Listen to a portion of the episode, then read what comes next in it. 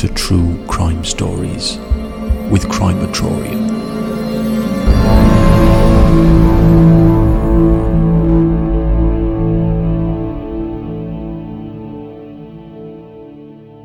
Hello, everyone. Before we get started, there's an update on a case I covered in February of this year about the murder of Peggy Lynn Schroeder. Some pretrial hearings were held in October regarding evidence admissibility, and a court date has been set for February 1st, 2022. I'm looking forward to seeing justice for Peggy, and I'll be sure to cover that trial in a future episode.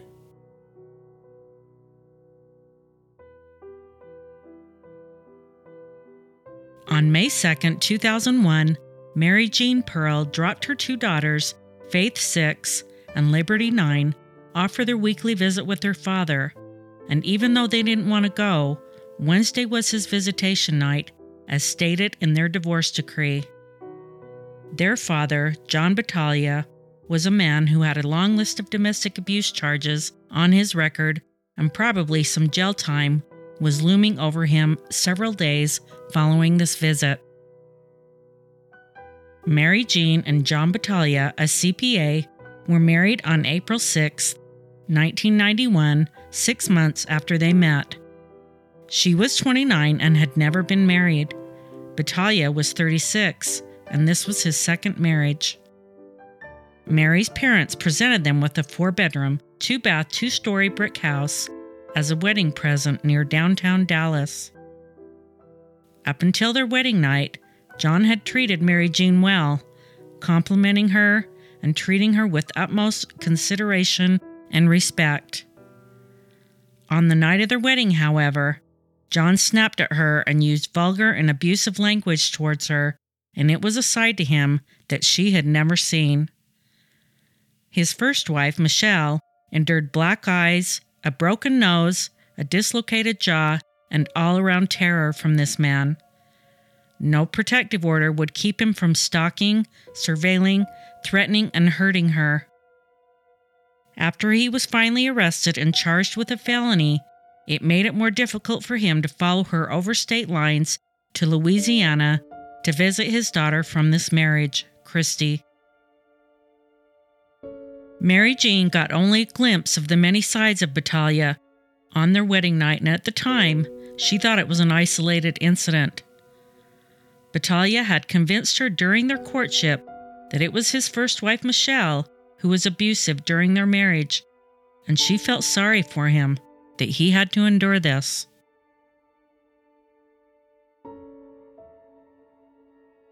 Mary Faith Battaglia, who went by Faith, was born on January 2, 1992. Her father was attentive and playful with her and nicknamed her Faithy Mouse. Faith was a bit of a tomboy who liked to play soccer, and she played the violin. Three years later, on January 17, 1995, Liberty May Battaglia arrived, and just like with Faith, John Battaglia was a loving father, soon giving her little names of endearment, like Libby, Libby Bear, and Baby Bear. Liberty liked ballet, and she was a student at John S. Bradfield Elementary School. Mary Jean observed her husband interact with their girls and felt that he was the best father ever. She knew he loved his daughters. It wasn't long after the birth of Faith that John began to display anger and resentment towards Mary Jean. Living in a house that belonged to his wife was a bruise to his ego. This manifested in him belittling, dominating, and criticizing her. Although Mary Jean didn't have the education John had, she was successfully running her family's antique business as well as managing rental properties. The Battaglias entertained guests in their home on holidays and other occasions. Battaglia would endearingly tell stories about their daughter's antics, showing a side to him that made everyone love him. Everyone around them thought they were the ideal family. During their marriage, Battaglia's oldest daughter by his first marriage, Christy, was able to visit. His first wife, Michelle, felt that Battaglia was in a good place now after marrying Mary Jean and agreed to let her visit on occasion. The three girls loved each other, and Christy was treated like part of the family by Mary Jean, her parents, and friends. Michelle knew what John was like, and she was concerned about Mary Jean. But when she heard that her brother Rick, a military man, lived across the street from John and Mary Jean, she felt reassured of her safety. Battaglia was a supervisor for RTC, the Resolution Trust Corporation, a temporary federal agency created to resolve the savings and loan crisis of the 80s. He was not very well liked amongst his coworkers due to his abrasive and abusive conduct.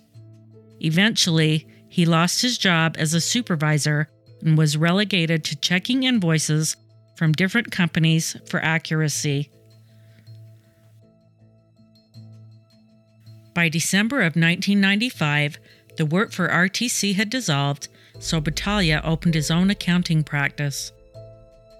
A discrepancy he had noticed while checking invoices while working at RTC made him optimistic that he could cash in on the find. He was sure he was going to make millions. Once this case went to court, it ended badly. It cost the RTC millions due to the court finding accounting mistakes on its end. John was devastated, humiliated, and embarrassed. Not only did he not win millions, but it cost the government millions because of what was uncovered during the trial. After this event, tensions rose in Mary Jean's and Battaglia's relationship. He became more verbally abusive and started to get physical. One night in December of 1999, they had an argument in front of the girls, and Mary Jean told him to get out. Knowing that this was Mary Jean's house and she had every right to throw him out, he left and went to Deep Ellum, a neighborhood in Dallas known for its art galleries, restaurants, and concerts, where he rented a loft apartment. Mary Jean and the girls celebrated their first Christmas without Battaglia, although he was due to visit at around 9:25 a.m. that morning. The doorbell rang at 8:45 a.m. and it was Battaglia and Christy, a half an hour early. The girls were excited to see them and invited them in. Even though Mary Jean had taken out a protective order against him, she allowed it. Mary Jean left the girls to visit while she went upstairs to get clothes for Faith and Liberty. John followed her into the girls' bedroom and shut the door. His anger and resentment towards Mary Jean was obvious, and she was scared. He quickly lunged at her, and she threw herself on the bed for protection. He began hitting her over and over on the back of the head, pounding it deeper and deeper into the mattress. She called out to the girls to call 911. The attack escalated to kicks and punches, and soon the girls were in the same room witnessing all of it. They were all crying, Stop it, Daddy, stop it. As the girls were trying to comfort Mary Jean, she noticed that John was gone.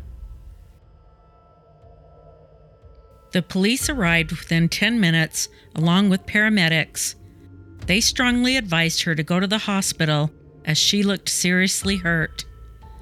But Mary Jean declined, saying it was Christmas and she was expecting people over for dinner that night. So they tended to her wounds with bandages and peroxide, and the officer took a report and took pictures of Mary Jean for evidence. Christy had nowhere to go, and her dad left with all of her belongings. She stayed and enjoyed dinner with Mary Jean's family and friends and took a plane to Colorado the next morning to be with her mother, Michelle. Up until the early hours of Christmas morning of 1999, Christy loved and adored her father. But after what she saw that day, she wanted nothing more to do with him.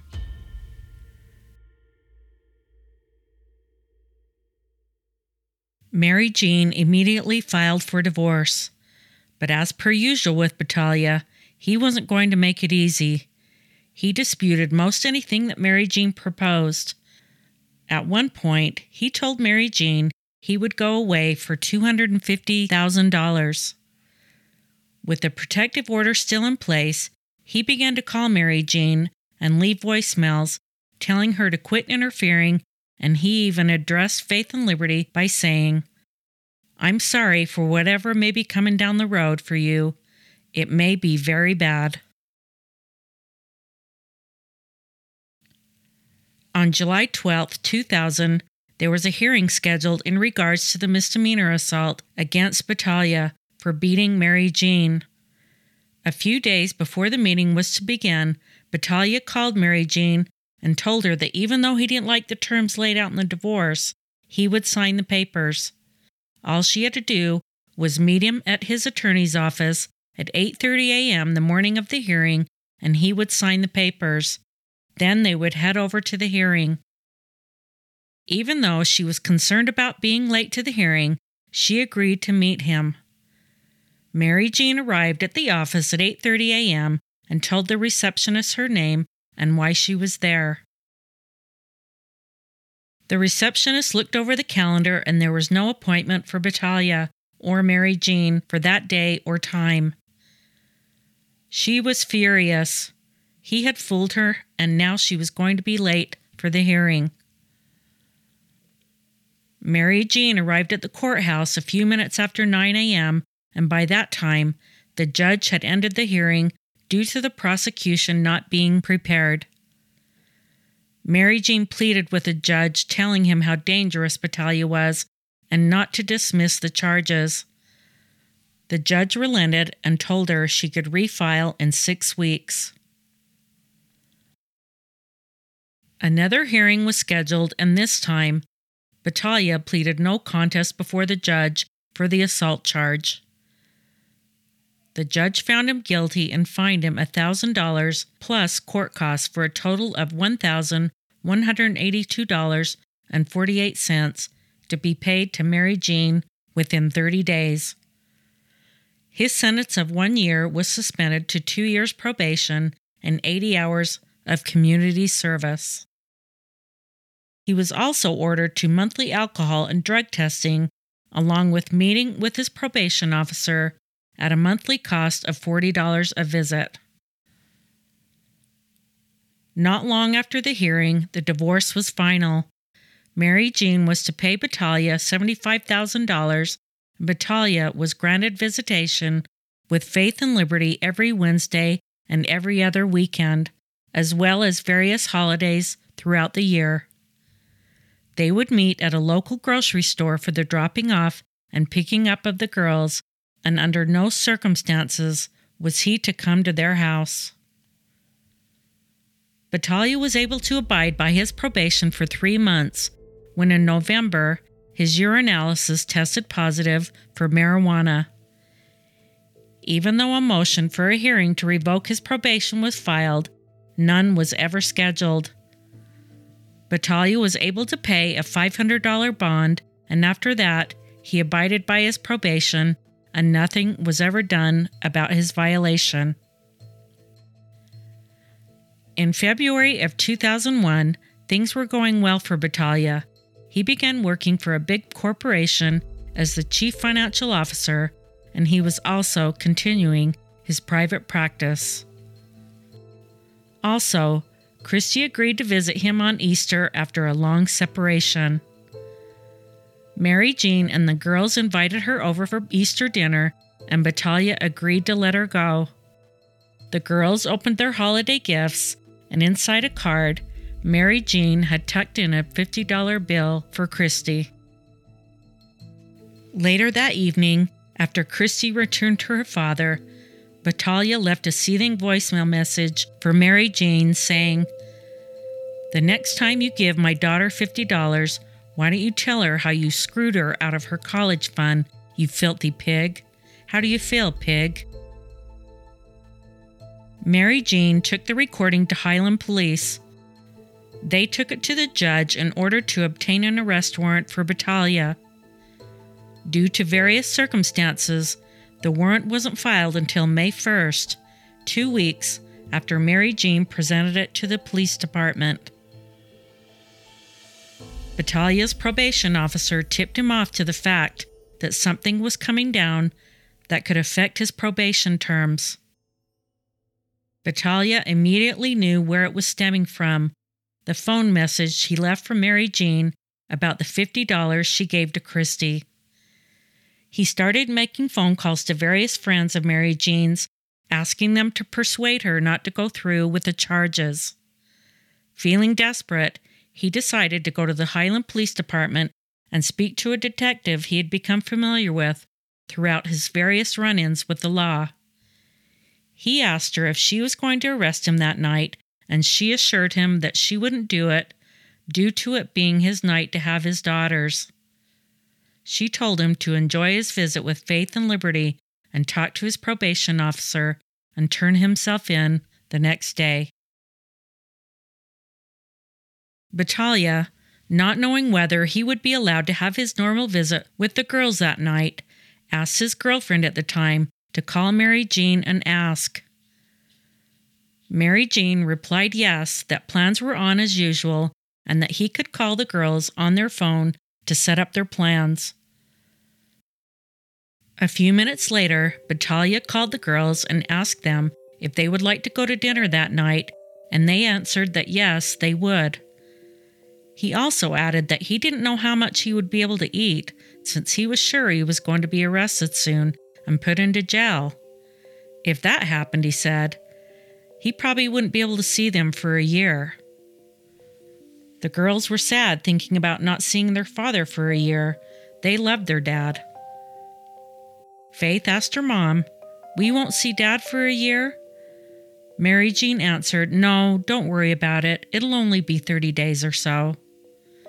With that, Faith said, Why do I have the worst daddy in the world? Mary Jean assured her that she didn't have the worst daddy in the world. Mary Jean got the girls ready to go spend time with their dad, but not before she had to coax Liberty out from under her bed, her brown eyes filled with fear. Mary Jean pulled into the normal meeting place, and the girls gave their mom hugs and kisses, then reluctantly got out of the car. Battaglia and Mary Jean locked eyes as he pulled away with Faith and Liberty. Faith giving her one last wave before they took off down the road. She couldn't help but feel sad and lonely. Those little girls were her world. Mary Jean was planning on going to a meeting that night, one that wouldn't be over until 10 or 10:30. Because of this, arrangements were made to have Battaglia drop the girls off to her good friend Melissa's house when his visit was over. Then Mary Jean could pick them up on her way home. At the last minute, though, she decided to just go to Melissa's house instead of going to the meeting. Battaglia and the girls decided to go to a barbecue restaurant for dinner, but first he needed to go home and change his clothes. During the drive, he was getting increasingly more resentful towards Mary Jean for something Liberty and Faith had told him shortly after he picked them up. They mentioned the fact that their mom told him that he might be going to jail. It was around 7 p.m. when they arrived at Battaglia's loft.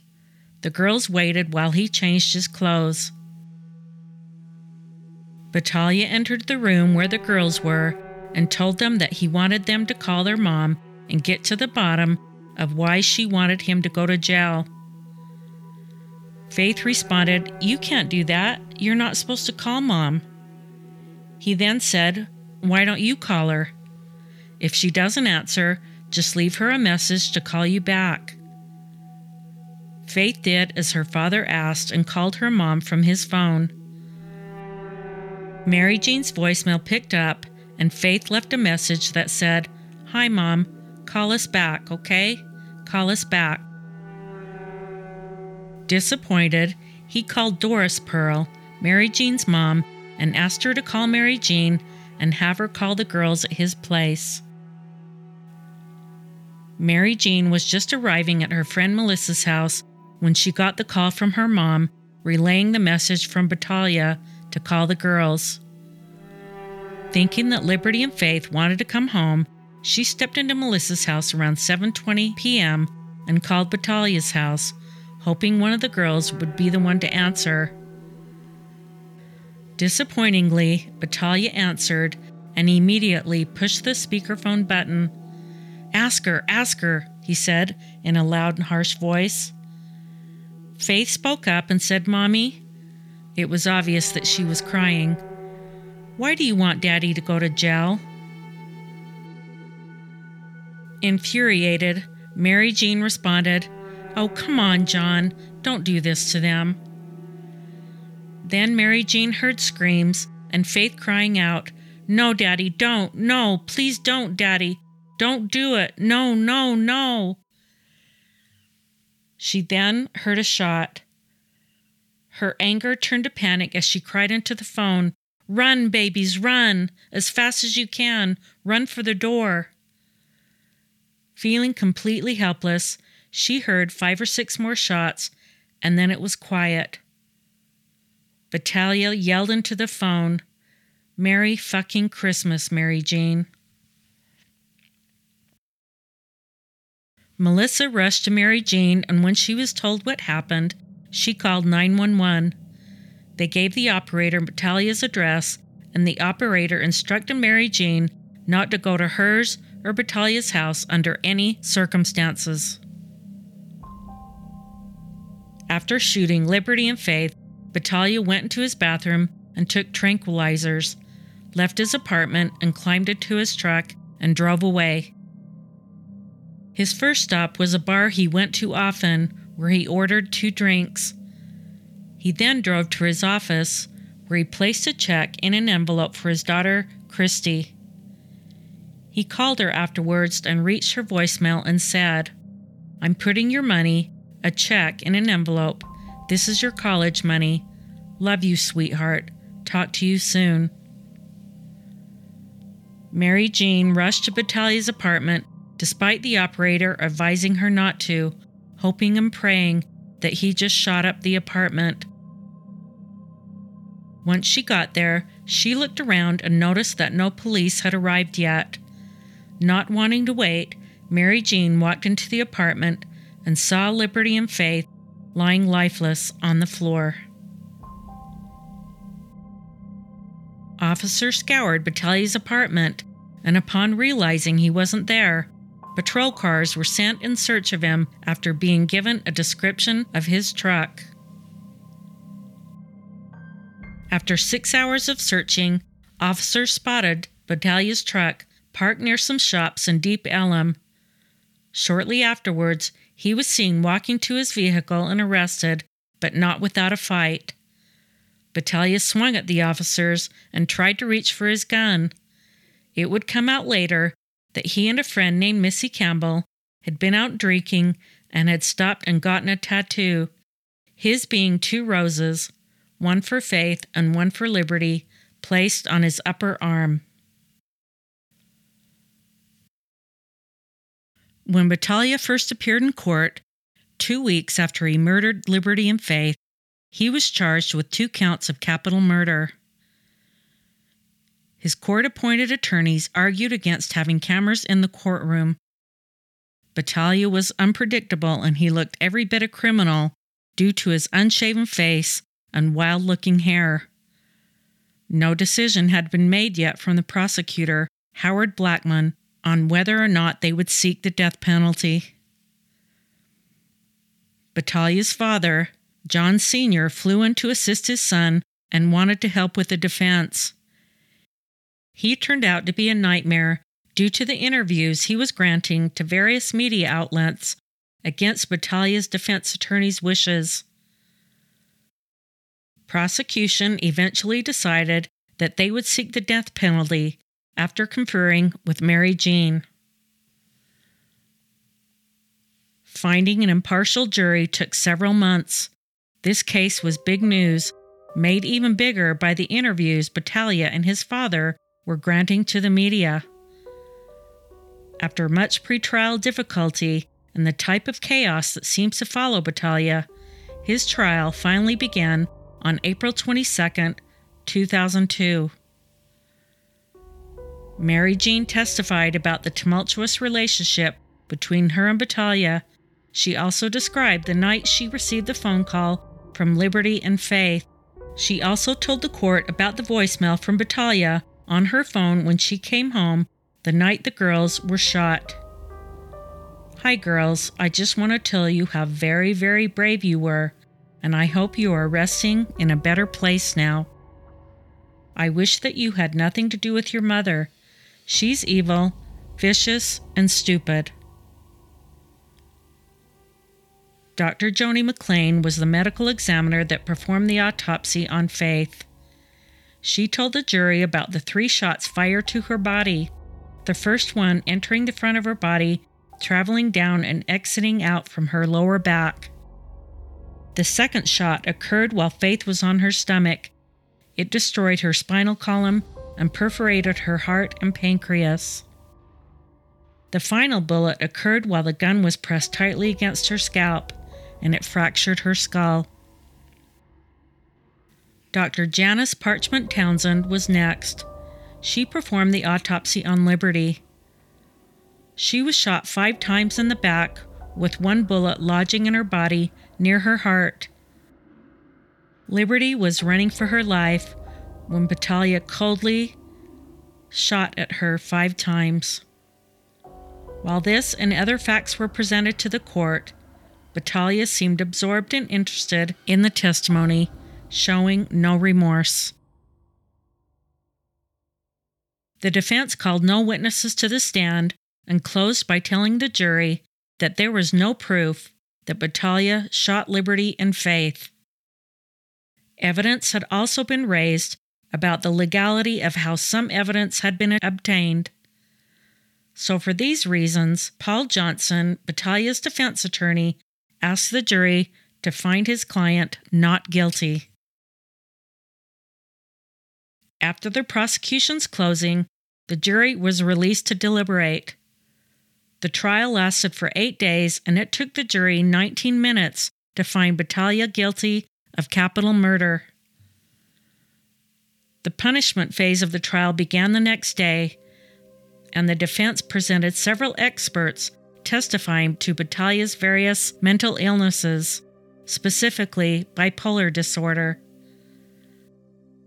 Despite this, the same jury that found him guilty also recommended the death penalty after six and a half hours of deliberation. Mary Jean directed her impact statement to Battaglia, saying in short, You are one of the most heinous murderers of modern times. Hitler did not kill his own children. Dahmer didn't kill his own children. I would like to say that the last time I see you is when they put a needle in your arm, but I'm not going to waste my time to be there. During Battaglia's time in prison, he granted several interviews with the media.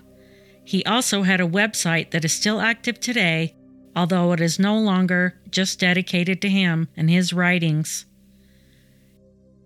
He was given three different execution dates. He was granted a stay twice due to lingering questions about his mental health. Some say that he was so intelligent that he faked mental illness to get out of being executed. Some believe he was truly mentally ill. His oldest daughter, Christy, stated that he had been diagnosed with narcissistic personality disorder. Regardless of whether he was mentally ill or not, the judge ruled that he was able to understand the situation he was in, and with Mary Jean in attendance, Battaglia was executed on February 1st, 2018. His final words were, Well, hi, Mary Jean. Then turning to the warden, he said, I'll see y'all later. Bye. Go ahead, please. Faith and Liberty's Place, a center for supervised parental visits, was established by the Family Place, a domestic shelter in Dallas, in honor of the two girls. the Texas Senate passed a bill that would ask judges to consider domestic abuse history when considering allowing unsupervised parental visits. The funeral for Faith and Liberty was held on a cloudy Saturday morning at Our Redeemer Lutheran Church. Mary Jean chose the Christian hymn, Jesus Loves Me, and at the close of the service, the clouds parted and the sun shone on Liberty and Faith's grave, almost like it was letting everyone know that the girls were safely in heaven now.